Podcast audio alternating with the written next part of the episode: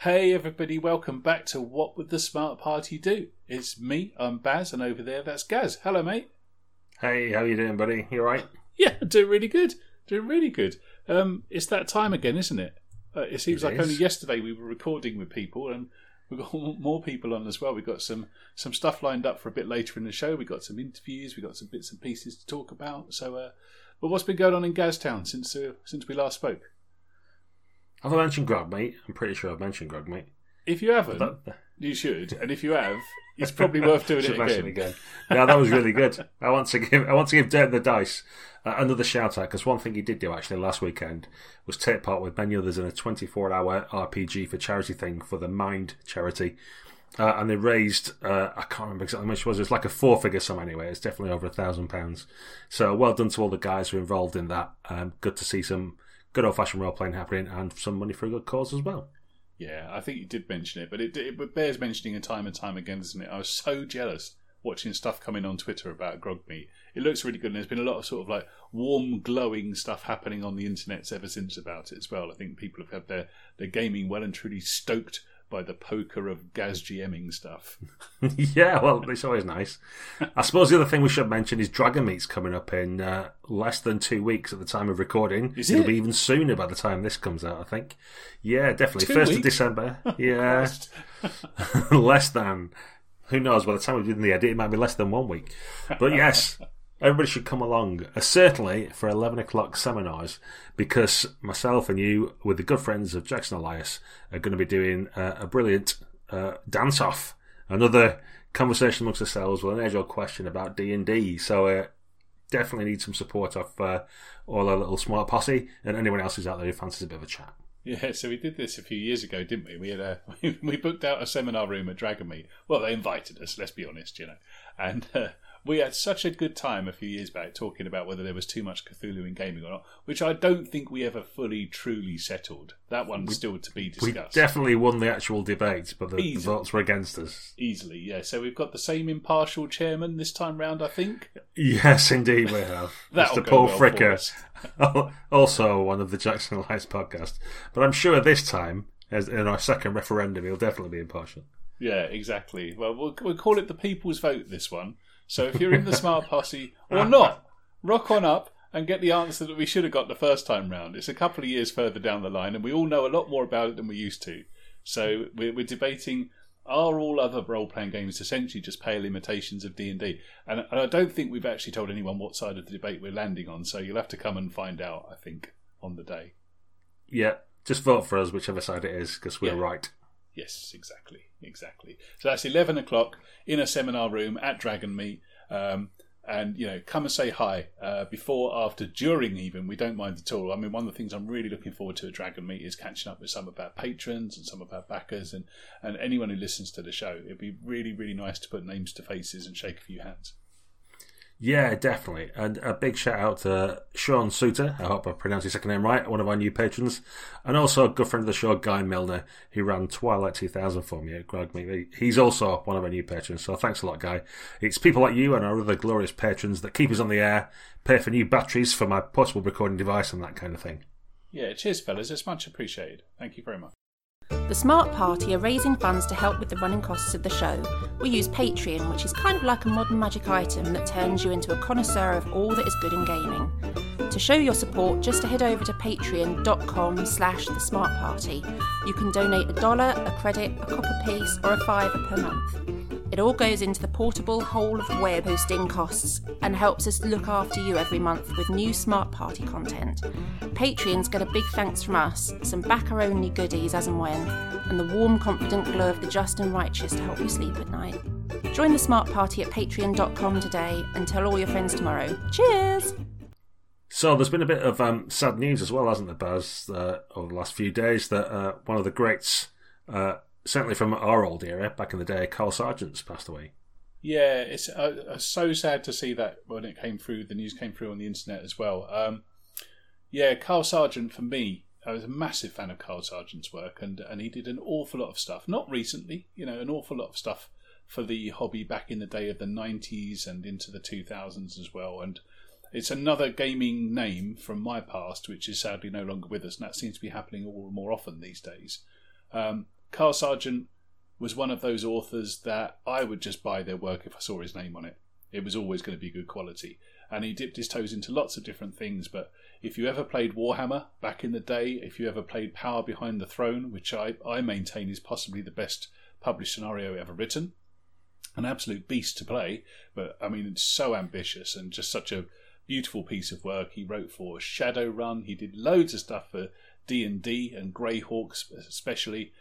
And I just remember his stuff as being really clear, really imaginative, really inspirational. You couldn't you couldn't not want to run it. And even if you didn't run it, it was a really good read as well.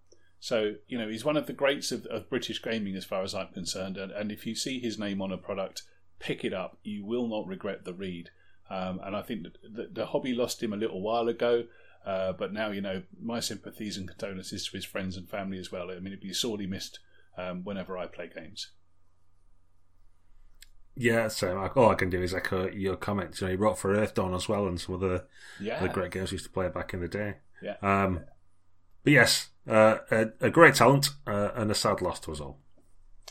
Yeah, and it it just reminds me sometimes that you know there are very few names in the hobby these days which I, I will buy sight unseen, but there are still a few, uh, and there are there are people who consistently put out really really good work, and I think I think you and I, Gaz, we, we try our hardest to get as many people on to interview as we can because we just don't, you know, don't want to miss our opportunities when we can. So um, yeah. we've got another great interview lined up for the, for this episode. Uh, one I really enjoyed. We're, we're speaking to Gareth Ryder Hanrahan. Yeah, he's uh, done all kinds of things actually. Most recently, it's Gumshoe that he's involved with, but the excellent Dracula dossier is probably uh, one of the best known ones out of that. But he's also written for The One Ring, uh, Laundry Files, Traveller, other manga stuff, Paranoia, even all kinds of stuff. And he's writing novels and he's done some other work like that. I mean, really prolific writer, and he's he's like you said about uh, Carl a few months ago. He's one of those people where if you see he's written an adventure, uh, it's well worth just sticking your dollars down to to get it anyway because you know it's going to be good quality. Yeah, for my money, one of the, the best writers there is, is in RPGs right now and has been for some time. Uh, and he's written everything, hasn't he? Um, loads of 13th Age as well. God, I yeah. forget about that. Yeah, so cracking stuff. Uh, and what a gentleman as well. We had a really, really interesting conversation uh, with Gar. And um, as you're about to find out, he, he makes complicated things sound very, very easy, which is kind of good yeah. for us and our listeners, I think. yeah, I almost feel embarrassed for all the worrying I do about writing scenarios or game stuff when he just with little nuggets, made everything really crystal clear in a really short amount of time, which is basically how he writes his scenarios as well. He gives GMs all they need, really uh, with really great clarity uh, and efficiency. Mm-hmm. Yeah. So uh, yeah, we we learned from the master over the course of this interview, and, and I hope that you guys enjoy it too. Um, and we'll see you on the other side of this, and hopefully at Dragon Meet. Roll VT. Howdy, Smart Party fans! Thanks to the amazing backing of our loyal patrons, and your first issue of Smart Scene is now available to download at DriveThruRPG for the ridiculously low price of a mere $3 it can be nestling within your hard drive in seconds. Thrilled to the advice of Trad Brad in Indiana, wax nostalgic with the 90s, chortle as you play Con Bingo. Just type Smart Scene into the search bar over at DriveThru. Years from now, you'll be able to say with confidence, I like their early stuff the best. Stay smart now!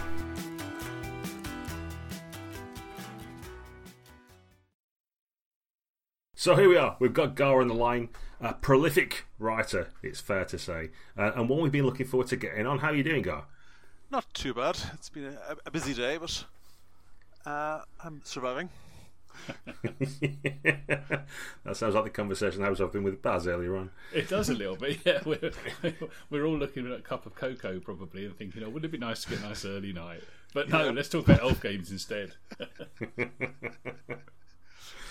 so uh, you're a prolific writer, I think it's fair to say. Uh, I've written all kinds of things.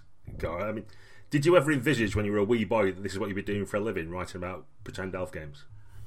Yes, ish. I mean, I, I had a sort of clever, sensible plan where I would go to college, get a degree in computer science, and then do like you know real world programming and like get a, have a real job. And then I thought like on the side I'd like you know write a little bit, and that worked for about 18 months. I had my terribly, terribly boring real job and a small bit of freelancing. And then the com- company I was working for downsized pretty much everyone. And I said, I've got three months like rent saved up. I'll try this freelancing thing. Yeah, it seems to. It's kept working so far. so while you're riding the bike, you'll just keep riding it until you fall off. I think that's a good. Pretty plan. much, yeah. I, I, it may be a sudden sharp uh, stop at the end, but So um, where do where do you get inspiration from? I think that's probably a, it's quite a broad question to start with. But I'm I've written a little bit. Baz has written a little bit. Um, but we did a bit of a run up at it, to be fair. And it seems like if you're doing this as a living, you've got to just constantly be getting things popping into your head all the time to write about, right?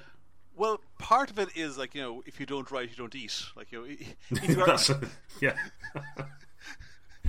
that is a, a, an excellent sort of prompt. Like you know, How hungry am I? exactly. Fill this page or else. Uh, but I mean, other than that, it's just sort of consuming whatever comes to hand and sort of keep, keep it in your head and having a sort of a like notebook full of ideas and a sort of running tally of things I want to vaguely do or bring into something. Like there's one- there's one book I read like you know, like 15 years ago, like se- like Seven Wonders of the Victorian World, so like you know seven different pieces of fantastic Victorian engineering, and I've brought bits of that book into it, like you know, twenty different role playing games, hmm. just because like you know, oh that sounds interesting, and it sort of crops up again and again and again. And apart from just like, uh, I would say mundane ideas, although everything's fantastically when you when you're writing for role playing and stuff like that, you have some pretty um, out there stuff. So like one of your Thirteenth Age games was a you know living dungeons that come out and try and hunt you rather than you hunting the dungeon. Like that seems a little bit off the wall. I mean, it's a brilliant idea, and when you hear it, you think, why has nobody else done that before? But then equally, it does seem like quite a madcap idea. Is that? See, I, w- Come on. I would almost argue with that. I mean, Oh, the, go on, feel free. well, the, the elevator pitch of that was it's Moby Dick as a dungeon. Right, gotcha. But if you take it from a very sort of campaign uh, orientation, like you know, how do you make a campaign work? Then you've like you know, you've got your players. They have things they care about. Either you can like you know, uh, have them leave the things they care about and go off adventuring, or you could the adventure come to them, and then you got the players hating the GM's NPC, which is always a fantastic thing because if the players hate the bad guy, in this case the dungeon, they will be far more interested in going out and killing it. With your ideas, that that's interesting. Then, so do you break things down into basic story ideas and then layer things up on top of it? Is that a way of constructing things for scenario writing? What I normally do with the scenario is start off with sort of like you know grand, high concept, cool idea, and then start start applying fairly basic story structure. Because I mean, role playing games in particular have to be relatively simple, and there are a couple of very strong constraints on them. Like you know, it, whatever story you do has to work with like you know three to six players. It has to have enough sort of choke points to bring the story back in, so that so you can like fit it in one book. Because like you know, if the story can go in any direction, then it's going to be like a massive campaign. Or unless you're doing some sort of hex crawly thing, in which case it's, it's a whole other uh, set of design tools. Sure. Um, the information has to be sort of simple and clear enough that a GM can digest it and pass it on to the players. You have to have like at least one fight per session, really, in most games. I mean, there are like you know a couple of very clear constraints on a role playing game, and then you just sort of like you know make sure they're all fit, and then add some gloss, do a bit of re- historical research, throw in art notes, and you're done. That's a very cynical way of looking at the whole thing, isn't it? if only it was that easy. Um, when does the uh, where do you put uh, the system into it, Gar? Do you do you have a you, how much does your d- adventure design matter for the system that you're writing it for? So, for example, you know, Eyes of the Stone Thief is for Thirteenth Age, which is close to D and D. But if you were, would you be able to write that for Warhammer Fantasy? Would it change what you do in the way you write? How, how does the system come into it? Well, um, most of the adventures I do at the moment are gumshoe based, and gumshoe Sure. is has a very sort of strict way of constructing adventure, or not strict, but like sort of formulaic or form, for, formulated way of constructing adventures. Mm-hmm. Um, to, to translate a 13th Age adventure into Warhammer, I mean, you, you, first the set of assumptions are very different. In, Certainly in uh, 13th Age, you're, you're assumed to be like you know big damn heroes, like you like you know, slay dragons and save the world. Warhammer, at least the versions I'm more familiar with, which is basically first and second ed, you're much more sort of like you know rat catchers and ne'er do wells who'll be running away from the dungeon as opposed to trying to slay it. That's true. Um, yeah. I mean, so, so not not every adventure will work in every system. I suppose a better example would be thinking about Gumshoe, which is very much an investigation game. Now, I mean, you know, Gumshoe's been preceded by lots of investigation games, Call of Cthulhu, notably, obviously. You know, but when you're writing for Gumshoe, you've mentioned the, there's there's kind of a structure that goes with that system. I just wonder if you if you have an investigation idea and then make that into a Gumshoe game, or do you think Gumshoe and that gives you your scenario? At this point, I almost think Gumshoe for anything other than a combat heavy game. Yeah, yeah, yeah. Um, but no, I mean, the system will somewhat affect the structure of it, but the genre is generally a, a more sort of like you know telling thing. Hmm. Like a, a, a an investigative scenario you can do in like Gumshoe, and you can do the same thing Call of Cthulhu. And while the presentation will be a bit different, the format of the information will be quite similar Yeah. because you're still trying to get the same stuff to the GM. And a lot of adventure is basically working out what the important things are the GM needs to know and presenting them in a sensible fashion. So for like a, a sort of a combat heavy D and D scenario, the key things are basically like relative position of the players, what monsters are there, what quirky things there are in the combat, um, what greater effects the combat might have. Whereas with a mystery game, it's about like you know what clues are available, what order, what order should they be found in, what investigative bits might the characters do, and like you know, what, what does the GM need to know to get on to the next scene. It's really interesting that I think it's probably advice that other people need to hear as well. The way you talk about um, writing scenarios is very much like, what does my GM need to know to run this game? What's important to them? And I think that's lost in certainly a lot of the scenarios I've read. Is there's a lot of you know, 1500 years ago this thing happened, and you're like, I, why would I care? And the way you're talking is very much like a manual for running a game. It's Well, like, yeah, here you yeah. are, GM. This is what you need. Well, I mean, there's nothing wrong with having 1500 years ago. Here's what happened, but that needs to be off in its own section at the start. We can clearly see, right? I do. I need to read this. I know to the context of the adventure. But it, like you know, if I am flipping through it in the middle of a game, that's not what I need right now. Yes. Um, yeah, I, start, I started off writing scenarios for conventions, which I think was a fantastic sort of training ground because they are like you know the GM. So, uh, Irish cons still do, and certainly back when I was doing this like uh, very regularly, had a weird system based on the old RPGA system, mm-hmm. where basically one person would write the adventure, and then you'd have like you know 5, 10, 20 tables running the same scenario at the same time, sort of, sort of tournament yeah. style. And because you would often be sort of recruiting GMs literally five minutes before the game started, the scenarios had to be formatted in such a way that you could hand this like you know twenty page detailed Call of Cthulhu investigation to some random stranger you just dragged out of the bar, and they can read it, assimilate it, and run it on the spot. So it gets sort of very good at sort of like you know formatting and structuring the way the information flows to the GM and from the GM to the players. That's nuts. That only ever happens in Ireland, I think, doesn't it? I think it's Hmm. still true at GaelCon and things like that. Uh, pretty much. I mean, I'm I'm Yeah. sure there are other cons that do it, but there are possibly more sensible Yeah. ways to handle things. Well, I mean, it definitely gives you that grounding because you're forced to you're forced to write down for other people your own mad notes. Whereas Exactly, yeah. When you're doing your own con games, you can do it off well post-it notes or nothing. Indeed. and often do. so what's that? That's like 10, 20,000 words of writing out a scenario for somebody else at a con game, is it? I don't know. Yeah, about ten thousand words for a long, for a long, for a longish one, but Wow. My dissertation wasn't that. I did look at going to all the Irish cons once, and I wanted to run a couple of games, and they're like, "Sure, yeah, just submit them in this format." I was like, "What are you talking about?" and, and they wanted two dissertations off me before I could run a game. It's like, you guys are mad. That's just not happening. Like- but apparently, it's the way.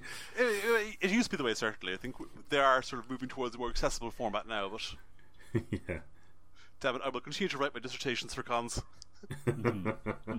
So, do you find things like um, Gumshoe, as you say, has got a certain uh, pattern to it. When you're writing, do you, do you find you you sort of like challenge yourself into thinking of different things you can do with that format to keep yourself interested, or is it quite is it a mix of that and probably just like paying the bills and eating, like you say, you can just you know you can write to a certain temper and that's all fine.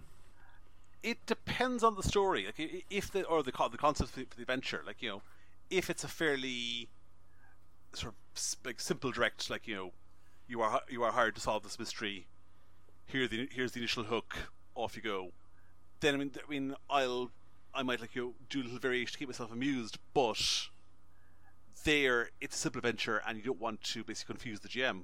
Hmm. Because one thing I'm always conscious of, like I've written like you know, God knows how many scenarios at this point, so I'm sort of like j- jaded and cynical, and want to do like you know wacky innovative things. But the average GM who just picks like picks one book up out of a whole line hasn't like you know seen like the past thirty scenarios and isn't necessarily looking for something strange, innovative. But at other times, yeah, we will sort of pu- push the uh, the way the scenario is designed or how it's presented to the players. Like you can start off with like you know the players being um, what was a good example? Like I have one scenario which was re- rewrite at some point where there's one player character and everyone else is playing basically voices in their head. Nice. So, how do you get from a, a regular scenario to writing something like the Dracula dossier with Ken Hite? Because that's got to be like a, a whole different way of writing, hasn't it? Oh, completely. Uh, I mean, that was like two years pretty much of our lives spent Googling stuff. The former Dracula dossier, when Ken wrote this lengthy outline, and then it was a question of basically break it down into niche chunks, like you know, individual NPCs, individual locations, and having enough connections between them that you can get from any point in the scenario to any other point just by basically ex- following following the clues. Right, yeah. There, uh, so the trick was having a couple of semi-unstated, overarching stories in mind. Like you know, like I can't predict how, your, how exactly your campaign will go, but it'll probably go in one of these ways. And writing support for those uh, adventure sort of modes into it. So, like you know, if you go down the path of investigating Edom, the like you know secret branch of MI5 or MI6, we have all these like seeds built into it, and you can follow those. If you go straight for Dracula, and you want sort of horror horror path, then we'll sort of write these sections you'll probably come on to. Um, a lot, a lot, a lot of scenario writing is basically anticipating how 80 or 90% of groups will play through a scenario Right. and writing most of it to support that, and then having other branches to support the 10% of groups that go off on a different track. and then a sort of like a neat paragraph for the 5% of groups who do the completely unexpected, where you go, right, GM, you're pretty much on your own. Here's here are some ways you can get back to the expected track. But if the players go off, enjoy, follow them. yeah. How do you strike that balance, Gar? When you're when you're writing an adventure for other people, you, you, you don't know who's going to be running it, do you? You have no idea, and you, No. you kind of have to cater for everyone. But I guess it's it must be a big temptation to overwrite these things. Um, it depends. I'm quite lazy, so that really comes That up. helps. As you can tell from the size of your books. Oh, but no, I mean most groups will ru- will roughly conform to like you know that sort of eighty percent. Like you know, hmm. most players will roughly play through an adventure as it's written. Like you, if you give them an obvious plot hook, they will follow that. Yeah. They won't go that far off piste, and if you basically have enough branches that will lead back to that central core, you're fine. And there's, there's another, another like ten percent of player of 10 percent of groups will go off on some tangent that you can pull it back in. They'll either follow some odd clue or they'll approach it in, in a different way. And that, but I mean, while the role playing games do offer immense freedom to the players, like you can do anything. There's still in most scenarios a sort of expected list of things you will do. Mm-hmm. Like if- if you go to the dungeon, you're going to like go down to the dungeon and explore it Yeah. you're not going to basically go back to town and st- open a, open a like a fishmonger's. and if you do, you're not expecting the, the writer of the scenario to have given you a little sidebar on that. Exactly. I want my money back. It didn't tell me how to do that. So, do you have any, or did you have any trepidation when, when something like Dracula Dossier came out that whether it would work or not, I did just have comfort that there's enough seeds in there that any half decent group can just pick it up and get something out of it? Well, fortunately, we had sort of the path blazed by Robin Laws' Armitage Files, so we sort of knew that format would work. Also, we, we, we, we had such fun writing it that I sort of figured it had to work. 'cause, Like, you know, if we were enjoying the process that much, just like you know, looking these things up, then it would surely be almost as much fun to have them all pre-done for you. I used to read them and grab onto them. And the other thing, getting back, looking back to earlier, once we had like these like you know, all these like NPCs and so forth, then it's just like sort of plugging on fairly simple like story mechanic or story uh, formats to them. Like you know, here's this NPC we've researched. He's like you know this um, British politician. We've listed all his connections to various secret groups. We've got like his three different interpretations. He could be a servant of Dracula. He could be innocent. He could be potentially on your side. And for each of those, you'd then have a f- fairly clear, like you know, if he is on your side, then he needs help with this thing. It is a like go and investigate this and get the information he needs. If he is an agent Dracula, here's how he will um, hurt the players. That is a very simple. You are being attacked by British security forces. You've got to run away. I mean, he, uh, to, whenever you write something, make sure that there is a playable element to it. That's Yeah. solid advice. I mean, it really is, but it but it needs saying out loud sometimes. I think, doesn't it? wait, wait, it, it's so it's so easy with players to sort of get lost and like you know, be chasing after these complicated, wonderfully intriguing ideas to the GM. But you have to ask like you know, what do the players do with it? Yeah, exactly. Yeah. I mean, I mean, I, I think, I think there's a, you, you're trying to serve a lot of masters when you're writing for role-playing audiences anyway, and, and some of that audience is just people who want to read your stuff, and it may never get played, but but you can fall into the trap of reading something that's good fun to look at, but not much fun to engage with, if that makes sense. Oh yeah, exactly. Yeah, Yeah. you always have to ask like you know, what what what do the players do with this? What actually happens at the table? Hmm. How does this change from like, or how does this translate from cool ideas on the page into actual play? Yeah. So when you were um, when you were sort of a not a full time professional writer, who who were the uh, who were the authors you looked out for? Who were your influences and heroes? trying to think back in the day. I, I, I still fanboy Ash Ken Hite, even though he's quite a good friend at this point. Um, I spent years playing uh, Aaron Alston's was Aaron Alston was the D and D rule Encyclopedia Yes. Yeah. Yeah. and um, reading Bruce Heard's stuff on Mystara in Dragon Yeah. Magazine. hmm Um, what, who else was a big influence? Um, I spent a lot of time playing Jeff Barber's Blue Planet as well. Really? Back in the day. right. Yeah, Yeah, we're fans. indeed, it's great. They should they should bring it back and do it properly. Yeah, that's, the, that's the second thing everyone says about Blue Planet. And that, that was actually my first freelancing was doing a Blue Planet adventure. Oh, okay. Which one was that? Remind me. Uh, it was in Natural Selection, which was the Wilderness book. Ah, yes. yeah, And yeah. there's uh, something about like survivalists and a crashed shuttle in the back of one of that book, those books, which I did, along with Gobi and Rollins. Who else was I majorly into? I have weird emotional associations with all the old MERP stuff because that's what like the, the where I first started role playing. Okay. So that was where you cut your teeth, was it? On the old, like the Angus McBride covers, the little modules and stuff. Yeah. Exactly, yeah. But that was like Yeah. before, before I had a gaming group, I was sort of grabbing those and going, "Ooh, one day maybe." Well, that leads us nicely into the One Ring, actually. So, oh.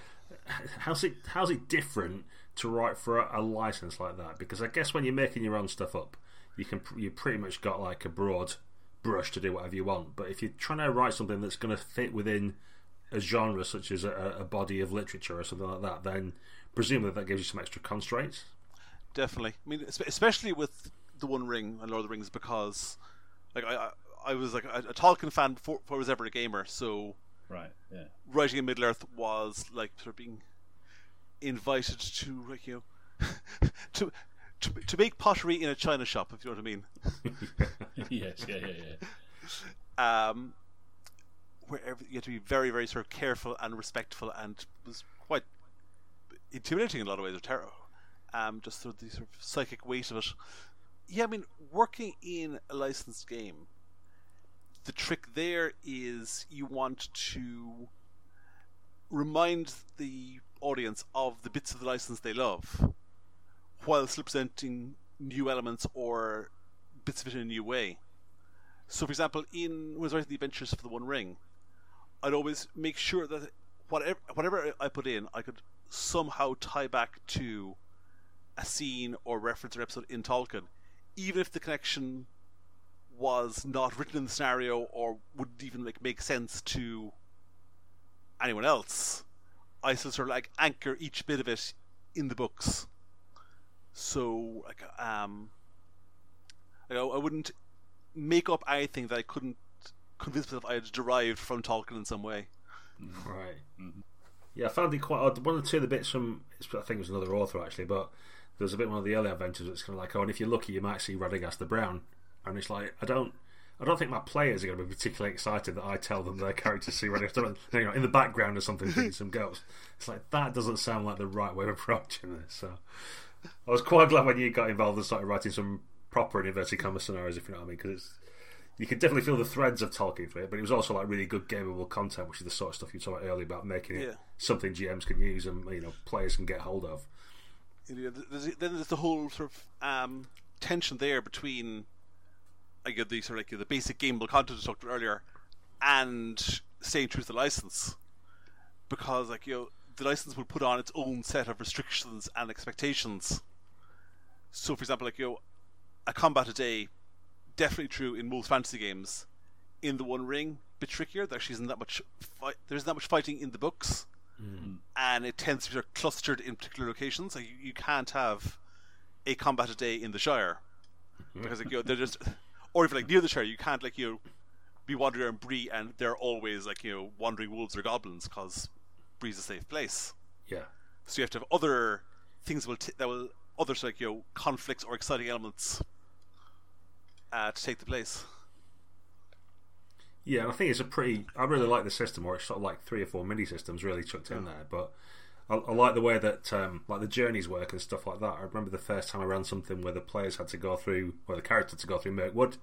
They're like, okay, fine. And if it's D and D or something, you might have a wandering monster and that's it. But you go through the journey mechanics and go through Mirkwood, and my players straight afterwards are going, "We're never going through there again." I don't, I don't get how long it takes us to walk around it. We're not going in. That was horrific, you know. Which is exactly the sort of feel you want from Mirkwood, right? Yeah, there's, a fascinating emotional quality to, like you know, to mechanics, which you only sort of see in role playing games. It's like if I say like you, know, the monster bursts out of you and claws your face, you go ah. If I say the monster bursts out of you, claws your face, that's forty damage. to a non-gamer, that's meaningless. To a Yeah. gamer, you're going, "Gee, that's half my hit points there. exactly. So like, so like you know, in One Ring, almost the physical act of rolling. I mean, there is quite a bit of rolling in the journey mechanics. there is, yeah. yeah. but that is actually has an emotive quality if you sort of treat each if you if you let each dice roll sort of emphasis and say, like you know, don't just like you know, roll like the um, travel like make make make ten, make ten travel rolls, but like you know, treat each of as a separate roll. The, just the physical act of picking up the dice, rolling, and the numbers is wearing and reflects the journey. Yeah. it is, yeah.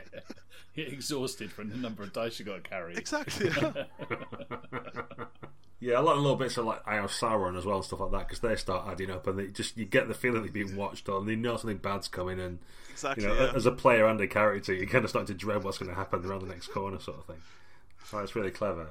Yeah, like I mean, I did this. Um, I did Primeval for Cubicle Seven, based on Yeah, the, yeah. The TV show. yeah, exactly. But the w- one thing that was really prevalent there was that animals had this threat mechanic, where basically they get threat points, and once they cross certain threshold, they're either they'd fight or flee. so you could have this dinosaur like roaring at you, and every time it roared, it would get a threat point, and the GM to sort of stack them up in front of the players. So you have this sort of like visual representation of the creature getting angry and angrier. and the hope there the mechanics would sort of reinforce that to the players. You could like you you'd see the monster getting sort of mechanically closer and closer and angrier and angrier. Yeah, yeah. Yeah, I love I love that bit where mechanics mechanics make the story happen. Story makes the mechanics happen. They feed off of each other. Yeah. and it stops you it stops you just being a participant in a an audio drama, which is great, but it's not a game. Indeed. So, Gal, we talked about um, you talked about like having the, the psychic weight of having to deal with the the Tolkien estate on your shoulders, and and there, there must have been some psychic weight attached to the Dracula dossier as well, and and the expectation of something massive like the Eyes of the Stone Thief campaign. I mean, do you ever do anything for fun, or is it all like you know this is this is the biggest milestone of my writing career? You must swallow hard sometimes when you take on these briefs. Well, it, it, it's always fun. I mean, it's a, it's a ridiculous job where you can like you know, spend half a day researching the intricacies of like you know, European garlic smuggling, which is a real thing. Is it? yeah. I'm guessing Um, France is involved somewhere. Was Bulgaria. Eh, There's a sidebar in the Dracula dossier somewhere. I'm going to have to read up on that now. That's the crazy thing. Um, or like, or it's like Stone Thief, just like you're making up like wacky magic items and monsters and so forth. No, I mean, active writing is usually fun, especially in role playing games or for role playing games material, because it's it, it- it's awfully. I, I, I certainly find it easier to write than fiction really? because there's slightly less pressure in that you know the audience is going to have it interpreted by a GM, so you're writing to support the GM, and so the the a chunk of the weight is on the G, is shared with the GM. Yeah. Whereas if it, with fiction, you're right there with the reader, so to speak. But I mean, the only difference between a large and a small project is, at this point, just the, the, the, the time involved. Hmm. Uh, I, I mean, when I was starting out, certainly, like, you know, I'd, be more scared of a big book than a small book because I'd be afraid that, like, you know, that I would take a wrong turning and mess up the structure of the book. Sure. But at this point, I'm either ar- experienced enough or arrogant enough to guess that I can get I can get a book right. That's a fair point. What's been your favourite favourite thing you've done then? What's been a favourite thing to work on? Or and is that different to the fav- to the favourite thing that eventually left the publishing house? Because you, you your stage, you don't see all of it packaged and all the rest of it. I guess. Oh, I don't know. I mean, I mean, the best experience of it was probably Dracula Dossier because I was working with friends for a long time. Um, I I really like Stone Thief. I love doing the Mythos dossiers for the Laundry because that was one of the first books where it was like my idea from the very start, and I then sort of transmitted to a large group of wonderful freelancers who Mm. met, who like you know matched that vision. Then there's like weird stuff like the book The Planes, which did for Mongoose like 20 years ago, Yeah. was the first book where it was basically just like you know write whatever you want. It's like okay then, and then like you know frantic joyous typing for two months as just made up wacky D and D planes.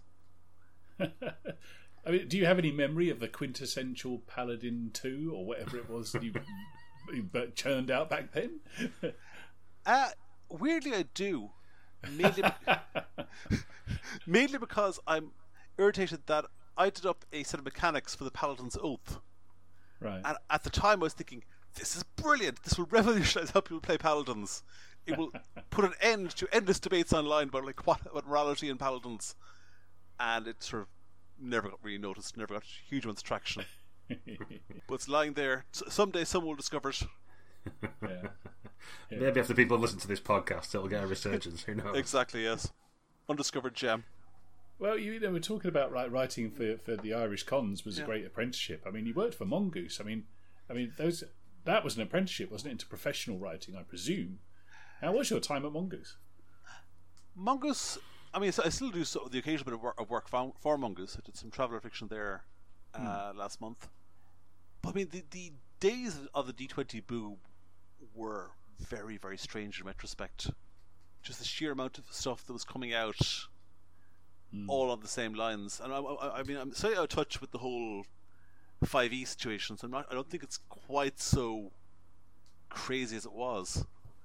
No, But, I mean- Yeah, and the deadlines were like absolutely punishing in retrospect. It was like writing seventy thousand words a month minimum, Yeah. Wow. um, which well, yeah, so I still do, but it's in a more sort of sensible fashion.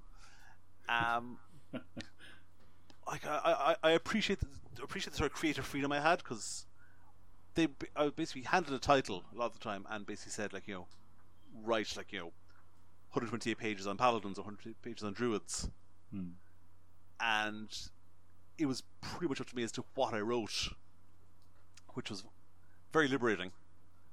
Um, but I was also fairly madcap. Then the Mongoose is also my first experience of licensed games, and with licensed games, it helps a lot if you are a fan of the, of the license or at least have seen it, which wasn't always the case. Can you do that? Can you write for something with when your heart's not in it? Does your heart have to be in it? Does that come through? It depends, but usually it it, cer- it certainly helps. Right. Um, I actually think that a certain level of distance is also useful. Uh-huh.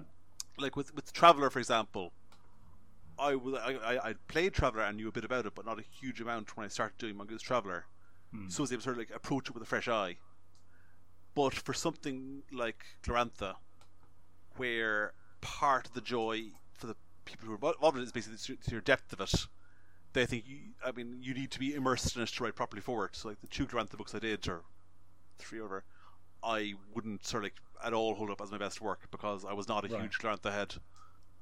Arguably, shouldn't have been writing Glorantha, or certainly, if I if I were to go back and do it again, I would partner with someone who knew Glorantha a lot better than I did, and have them be the expert, and I just sort of provide the mechanics and story structure. I mean, to be fair, this is like an argument I have with uh, Glorantha Files quite often.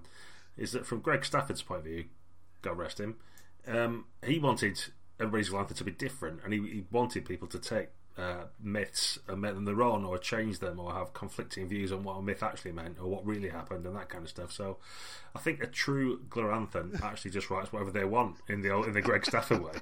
Not just trying to make you feel better. I think, you know, I come up against so many people who know all the lore inside out and have like raging arguments about whether someone's kilt was red or blue. And actually, I think that the the actual core of, of someone who's really into Glorantha is make stuff up and have fun. That's that's what he wanted from it. That's an interesting argument. um, and certainly, Yeah, I don't get a lot of traction with it. I'm certainly very sympathetic towards it. Um, at the same time, o- online message boards weird everything because the whole sort of online culture is sort of orthogonal to the actual play. So that like on- online debate will like will sort of often focus on very sort of minor aspects and like you know build up the whole canon aspect of games. And when you're a writer, you don't know if, you don't see how your book is received in play, but you see how it's received online sure. Mm-hmm, mm-hmm. and you're sort of careful to avoid writing basically for the loud fans. and, and you get to see their opinion before you've even written it. I mean, if, if you're if you're being trotted out before as the designer on Mongoose Traveller or Traveller Two, I mean, it's, it's weird to imagine now, but back at the time, that was a pretty big deal, wasn't it? I mean, to take on Traveller and, and basically reboot it, that was that was a well, there was a lot of expectation with that, and and Traveller had a massive fan base and probably fairly vocal, I would have thought. Yes, very much so. And I mean, I was it was weird. I I, I took on I was I, I was a staff writer amongst the time, so I didn't really have a choice about what was handed to me. I was like, yeah. Yeah. but I said like, yeah, that that shouldn't be a problem. And then sort of sat down, and thought about it, and went, hang on a second, this is like you know a a loved and ancient and and like still popular game. Yeah. what the hell are you doing? But that was easy enough because it was doing a new edition of a game, and I always feel that when you're doing a new edition of a really established and still played game, it's like being I don't know, sort of custodian in a museum or something, or moving into a um, house that's a what a protected structure. What's the term for like old Oh, house? like, that- like a um, listed building. a listed, listed building, exactly.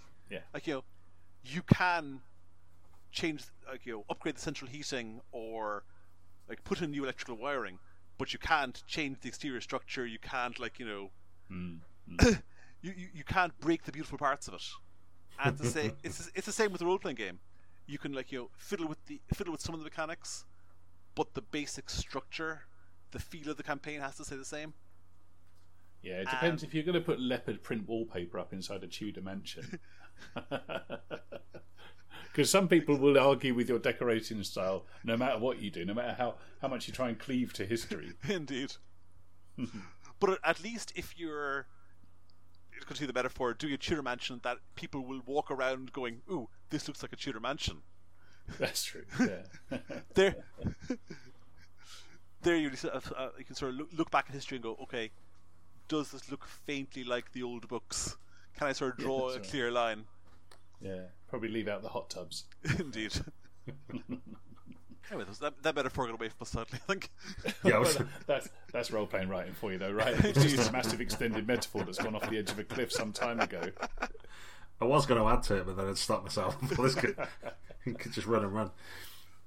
So I've got a slight confession to make in that I'm not really sure I like Gumshoe, which you know some people will and some people won't. But uh, as the expert on on many great Gumshoe products now, and I, enjoy reading some of them. I enjoyed, you know, Esoterrorist back in the day when that came out. I thought it was a good product. What what sort of advice would you give me in terms of uh, getting a, a good view of what's good about it, or seeing the real highlights? Is there anything product or a, a style of game you think might really sell it to someone who's not that sure? The core idea of Gumshoe is that the players always get the information, and uh, and the GM always has a clear line as to how they get to the next scene of the adventure. That's basically the entire system. Right. Where I think people's interpretation of Gumshoe fall down or falls down is that they think the GM is sort of supposed to hand that clear line to the next scene straight to the players. Mm. Which isn't true. I mean, it, it, it's not supposed to be a completely linear railroad. It's just that it's never a blank wall the players can't get through. Uh, in terms of like products to look at, I mean, I don't think you could have conceived of something like Dracula Dossier or Armitage Files without having that gumshoe structure because, I mean, Dra- Dracula Dossier hands the GM a book of like you know 100 NPCs, locations, uh, and items and groups, and says like you know here is a uh, heavily animated version of Dracula, off you go. But in each of those NPCs, locations, groups, there are clues, and they link to other NPC locations groups.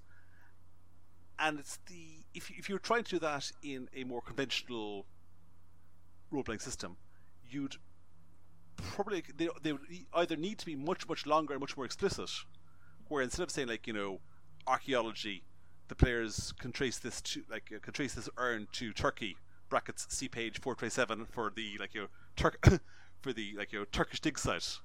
Yeah, you could do the same in another role playing game, but it would be much longer text. You'd have to like you know say with a successful archaeology roll, the players might notice that blah blah blah. It just gotcha. wouldn't be gumshoe. Really sort of strips away a lot of the verbiage of other games and says, "Here is the here are the information nuggets the players can get." GM, here's where the information nuggets will point to. And then in actual play, you like you know, the GM will layer a description back onto that, and sure. sort of put flesh back on the bones. Gumshoe is like an X-ray of an, an adventure. It, just shows you the bones. It's an interesting way of putting it. Yeah, I've never yeah. heard it put that way before. so, in many ways, to use uh, one of those products for myself, even if I wanted to use another system, that sounds like uh, a useful product anyway. In terms of I got the like you say, the bones of an adventure and how I choose to dress it up in terms of what roles I want people to make or anything like that. That's up to me. I can pick a system or, or do whatever I want to do with that. But um, it means that the adventures are just useful generally in terms of having lots of different ideas, factions, yeah. NPCs, all that stuff that you say, and, and they're all linked in some way. Definitely, yeah. You, you, could, you could apply the gumshoe sort of philosophy to any role playing game. It's mm-hmm. just gumshoe, like you know, has it all sort of explicitly laid out. So when you're writing it out, do you have to have like a spreadsheet or um, like a relationship map or something like that, or like a choose your own venture chart to kind of pin all these things together? Or do you just like chuck loads of stuff at the wall and then try and get the red piece of string between them all afterwards? I have like you know a, a, a chart that I write up. Um, although at the moment I'm doing these um, uh, set of adventures called the Borellus, the Borellus Connection, which is an adventure anthology for Fall Delta Green. Right. And Ken Hite outlined that I'm writing most of the adventures. And Ken's approach is very much sort of here is all the information ever. pick whichever bits you want. And my approach would be more sort of like you know traditional gumshoe of here are like you know the three clues leading to the next scene. So hmm. I'm sort of like you having to pick and choose in the morass of stuff that Ken has handed me. This ocean of clues method, as he calls it. You can drown in oceans. Exactly. Oh, mind you, you can drown in an inch of water. The way I run scenarios. that, ta- that takes effort, though. That takes the players being like you know, so much obtuse. yeah. I'm really interested in the, in the way that Gumshoe presents its adventures. I've been buying published adventures for like well since since, well, since forever, to be honest. And I'm, I run published adventures more than I run my own stuff. And it's I think Gumshoe has really moved the technology of adventure presentation on quite a bit over the years. I think up up till Gumshoe, it was uh, an adventure was just presented almost like a, a book to read through, really. But but now it's something where you- it feels more like a like a rough guide to Sydney or something like. You Yeah, flip it- backwards, forwards, sideways, and it's laid out for you to to follow at a table rather than in a chair. Does Yeah, that make sense? I think it does. It makes sense to me, certainly. I mean, th- uh, other than a couple of adventures like Armitage Files, most Gumshoe adventures you could equally do in other games, Hmm. and you could you could also like, translate most other game adventures into Gumshoe quite easily. It's a question of like formatting and presentation as opposed to actual story structure. Yeah, yeah, yeah, yeah. I mean, do you think you could take something like Keep on the Borderlands and represent that in a way that, that could be, That's good. I don't know, more accessible? that's good, but that's more accessible at the table. I mean, the, the the keyed map has been around forever, hasn't it? And that was the technology Yeah. in the seventies, which is still being used. It is, and the, the keyed map is great for cer- for certain types of adventure, but just doesn't work for everything. Hmm. I mean, there, there are basically like, you know, only like four or five ways to re- really present an adventure. Mm-hmm. There's like you know, keyed map, hex crawl, scene like scene based, timeline based, hmm. and then sort of just general like you know, here's a long list of NPCs and locations. Do what you want. Here are some suggestions. Maybe there aren't that many that many ways to present stuff, but but uh, and it's got to go into a book as well, hasn't it? It's got to go into a book with physical pages that you turn and Yeah, you have on your lap. Yeah, yeah. And I mean, GM, GMs and players can only hold so much information in their- in their minds at any one point. Uh-huh.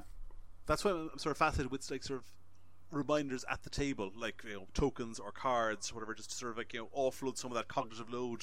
Mm-hmm. So, have you ever thought of writing a book about writing books, if you know what I mean? Because, like, a lot of what you're saying tonight, and, and from previous things I've heard and read, you've done all sound eminently sensible and really, and like, it, they just seem like these things that everybody should know and probably does at the back of their mind, but just haven't got it written down in an easy to consume format. Have you thought about doing a this is how you write scenarios, or is that putting you out of a job? Yeah, no, about about like ten years ago at this point, I wrote up a how to write scenarios, and I, I- I'll send you a link because it's I the unedited document, um, which boiled down how, how to write con scenarios in according to my particular idiom.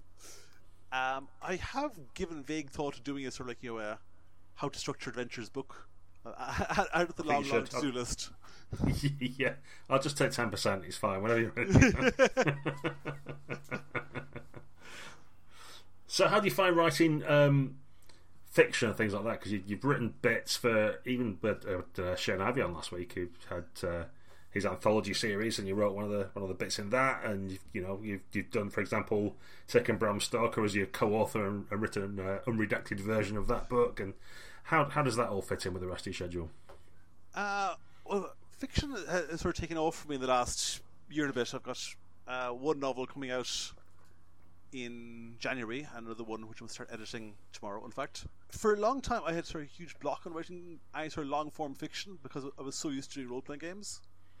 So I was, I'd be really, coming up with like you know the worlds and the characters, and I'd say, right, here's the situation. What do you do? And Yeah. then sort of sit there going, hmm, I don't have players. And I've written, I've written all these characters who are, like, you know, have like their own interesting mysteries for the players to discover or will interact with the player characters in interesting ways, but none of them are protagonists. No protagonist, of course. Yeah, you just you expect other people to bring those to your antagonists. Indeed. And it was only when I sort of like, again, this is one of things is completely obvious when you say it out loud, but it took me like literally years to go, ah, that's my problem. I'm just like you know, writing role playing adventures and calling them novels, and that they're really boring and no one wants to read them. And then I sort of cracked it. Okay, so I just write up some player characters and play them, and it didn't seem to work. So was your first novel just orcs sitting in a room eating pie, waiting for the door to be kicked in? Not quite, but the, the, that's a fairly accurate description of the reading experience.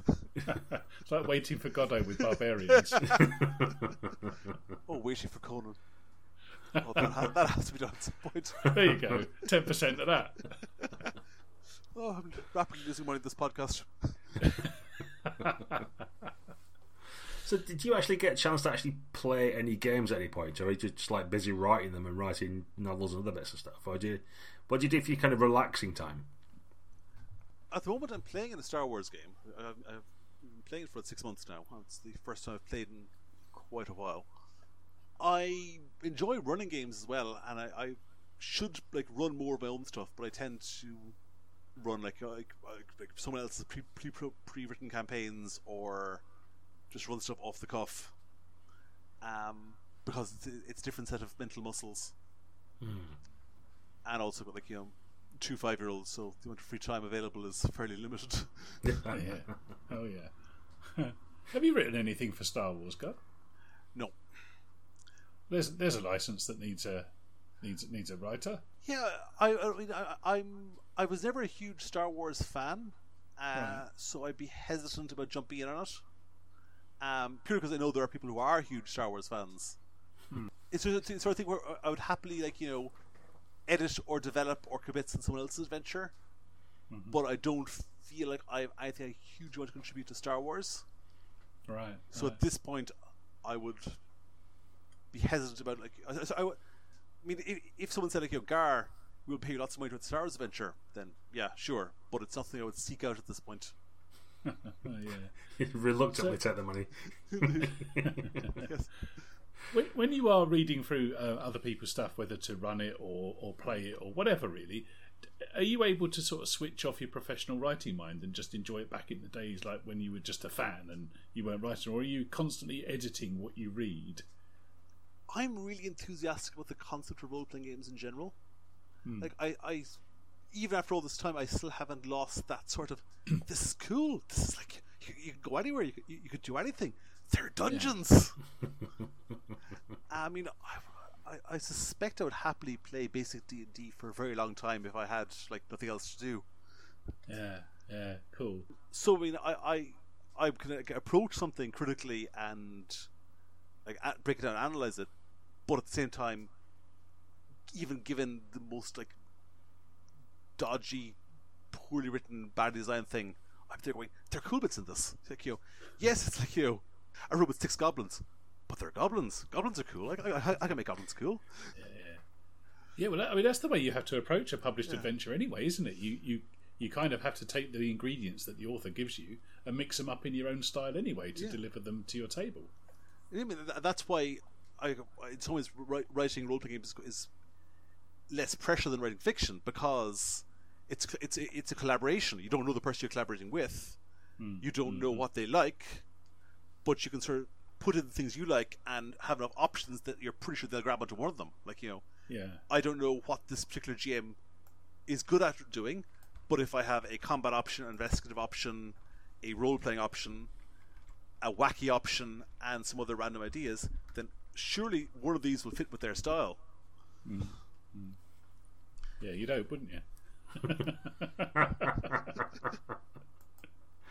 So you mentioned the uh, like, well, at an angle, but talk about mm. collaborating. So, and you briefly mentioned Ken Hite, but obviously there's Robin Laws as well and people Yeah. like that. What's it like to, to sort of collaborate with those guys? Is it? It sounded a little bit compartmentalized then when you were talking about in terms of you get chuck loads of ideas, or one person does outline, one person does something else, or like, like how much collaboration is goes on there? And is it is it a pressure when you've got someone else judging your ideas, or does it just help? It depends on the book. I mean, with Dracula Dossier, it was very collaborative, where we'd like to go back and forth and redo each other's ideas or sort of riff on each other's stuff. Where, like, you know, he, he- he'd write something and I'd come up with a variation, he'd polish that up. Um, with other collaborations, it's more sort of a sort of staged approach where basically one person writes it and the next person will come along and edit it and develop it, and either fire it back with notes and suggested changes, or just sort of push the manuscript on to the next to the next stage. Um, I mean, most writing is a fairly lonely and isolating occupation. There's a fantastic um, Alan Moore line, like, unlike serial killing, writing is a dangerous and lonely profession, which I'm always So- very so- fond of. you relish critical feedback because it means someone's talking to you. Is that Pretty much, pretty much, yeah. Do you find it enjoyable that rolling process of like developing ideas? I mean, I, probably that's one of the, my failures, if it will. That I don't mind getting ideas down on a page and having something cool, but once I've written it, the kind of the bit where I've got to go back and redo it, that's just uh, that feels like work. Whereas coming up with new ideas feels cool and interesting and something new to do. I think the, tri- the trick I think is, is leaving a gap. Um, you have to like, write, write something, leave it lie fallow for a while, and then look at it again with fresh eyes. Right. Because like every book I've, I've written at this point goes through a sort of cycle of the initial excitement, the sort of like you know less excitement, but like you know still enthusiasm for like all the cool ideas and stuff I'm discovering, and then there's this trough of despair where it's all awful. This is no one will ever want to read this. This is all terrible and useless. and after that, there's this like sort of slow slog up a hill of, okay, this might work, but it's still horrible. And it's, at this point, it's like eating vomit, and I don't want to do this. I don't want to do this. And then you hit the deadline, and it's like it's fine. It's done. It's away from me. It's done. Fine. Be gone. Never see this again. And if you go back and edit at that point, you're screwed because you hate the book at this point and you just want to be rid of it. Yeah. And if you go back and look at it again, it all looks awful. But if you wait two months, you're going, oh, I'm a genius. This is great stuff. I really hope one of your adventures has a trough of despair in it. I think that's, if it doesn't, you need to write into one of your future ones. I will do so. but yeah, I mean, a, a lot of it is sort of like, you know, knowing, knowing at this point the psychological tricks to like approach your, your own manuscripts and your own games. Yeah. And like, oh, it's, it's always like you're forgetting that- that you wrote a particular thing. Mm. I mean, I, I, there's there's some books of mine that I can pick up and go, oh, that's good. I would do. Oh, I do that. Do you still write to please yourself? I mean, are you your first audience member you think of? when I'm writing, no, I'm generally sort of thinking of some like imagine GM going, oh, will, will this be useful to them? Right. Okay. Um, but a lot of the themes I or like you know concept I will do will be stuff I will want to get in a game. Like you mm-hmm. know, I really want to run a intrigue based city game. I will like you know write an intrigue based city adventure for a like you know a version of me who has more free time. so it's all wish fulfillment, exactly. really. Yeah. You're just writing the supplements you're going to play when you retire. That's harsh and entirely fair.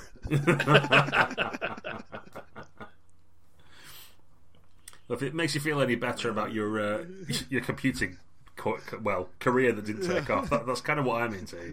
And I have exactly the same things that you do, where you look back at code and go, "Which idiot wrote this?" Oh, I did. Oh, okay. when you're fixing it late at night, hating it.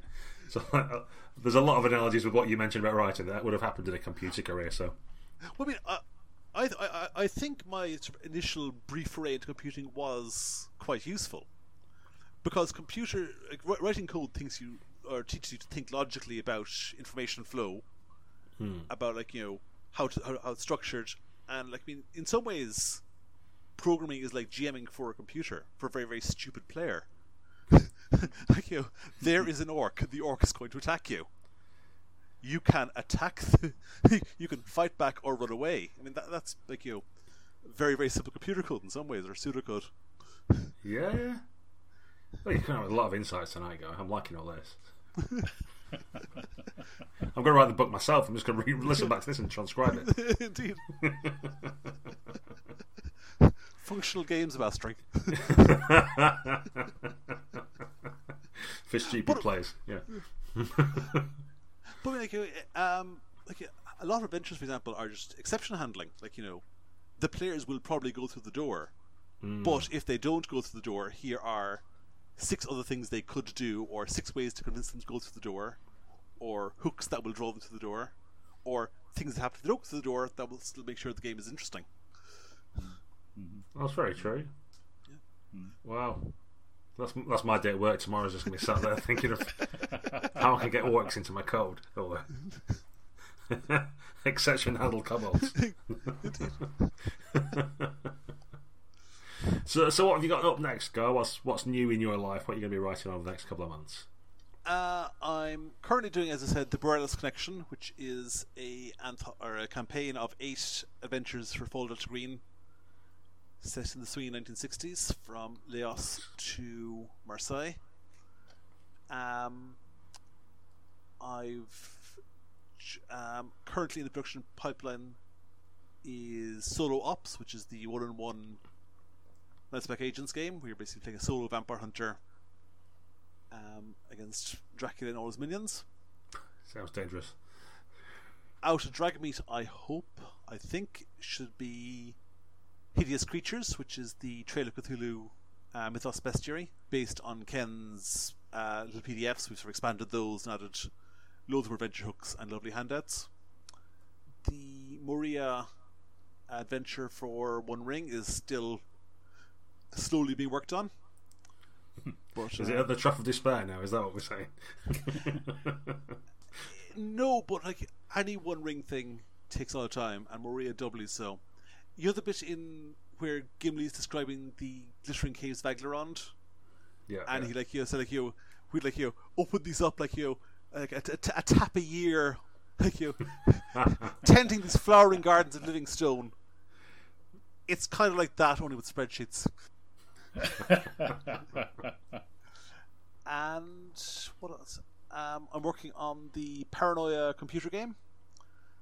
Um, nice. doing dialogue for that, which is always amusing because you have like you know very serious meetings about vending machines,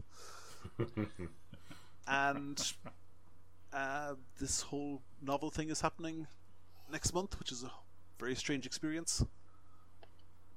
Because basically the real the real publishing industry is a lot bigger and has more people, more people in it. Yes. yeah, it's it's exponential, I think, isn't it? It really is. What's the novel called? You might as well tell us what it's going to be, and, Oh, yes, and then people can look it up. It's called The Gutter Prayer. It's out from ah. Orbit Books. And it's a sort of fantasy alchemy, steampunk crime heist. And it, it, it should be of interest to gamers, or to gamers, because it's full of monsters. And I mean, it, it, it did basically start off as a, a campaign setting and has mutated into a novel. Does it have three to six protagonists in it who are all balanced? Uh, yeah, pretty much. cool, I'm in. Well, certainly you got you got three relatively equal level protagonists. You've got the GM's character who starts off being a bit more high level and cooler, but then gets killed off, nice. and you've got the player who joins the campaign halfway through, isn't really sure what she's doing. Then the GM sits handing her plot hooks, and suddenly she's basically running the whole show and direct, actually pay attention to the plot, unlike the other the other three players who are just running around stabbing things. Ah, she takes notes. One of those Exactly. That that is the character in a nutshell. And now I'm slightly terrified that I may still have parts of my subconscious playing a D&D game, and that's my method for writing fiction. Too late now. yes, this conversation is full of insights for all concerned, isn't it? like Yeah, a self I'll help. wake up tomorrow and the world will look completely different. I don't know if we failed SAN checks or made them. oh, there's the whole insane, insane insight thing. exactly. Exactly. Cool. And if people want to find you or hunt you down, you're going to be at Dragonmeet, are you? And uh, I'll be at Dragonmeet on the Pelgrane stand. Uh, I'm on Twitter as uh, Mytholder, which is a word no one can spell, but it's Googleable. and I've had the same handle for like, you know, 20 something years at this point, so I'm not changing it. very fair. Quite right. That's right. I, I can include it in the show notes. People will find you that way. Well, it's been brilliant to speak to you, Gar. Thanks very much for coming on. It's been lovely. Cheers, mate. You can get in touch with the Smart Party via your favourite electronic means. Look us up on the forums where we're just about everywhere, or you can simply email us at thesmartparty at hotmail.com. Your comments, insights, questions, and revelations are always welcome. Roll diplomacy!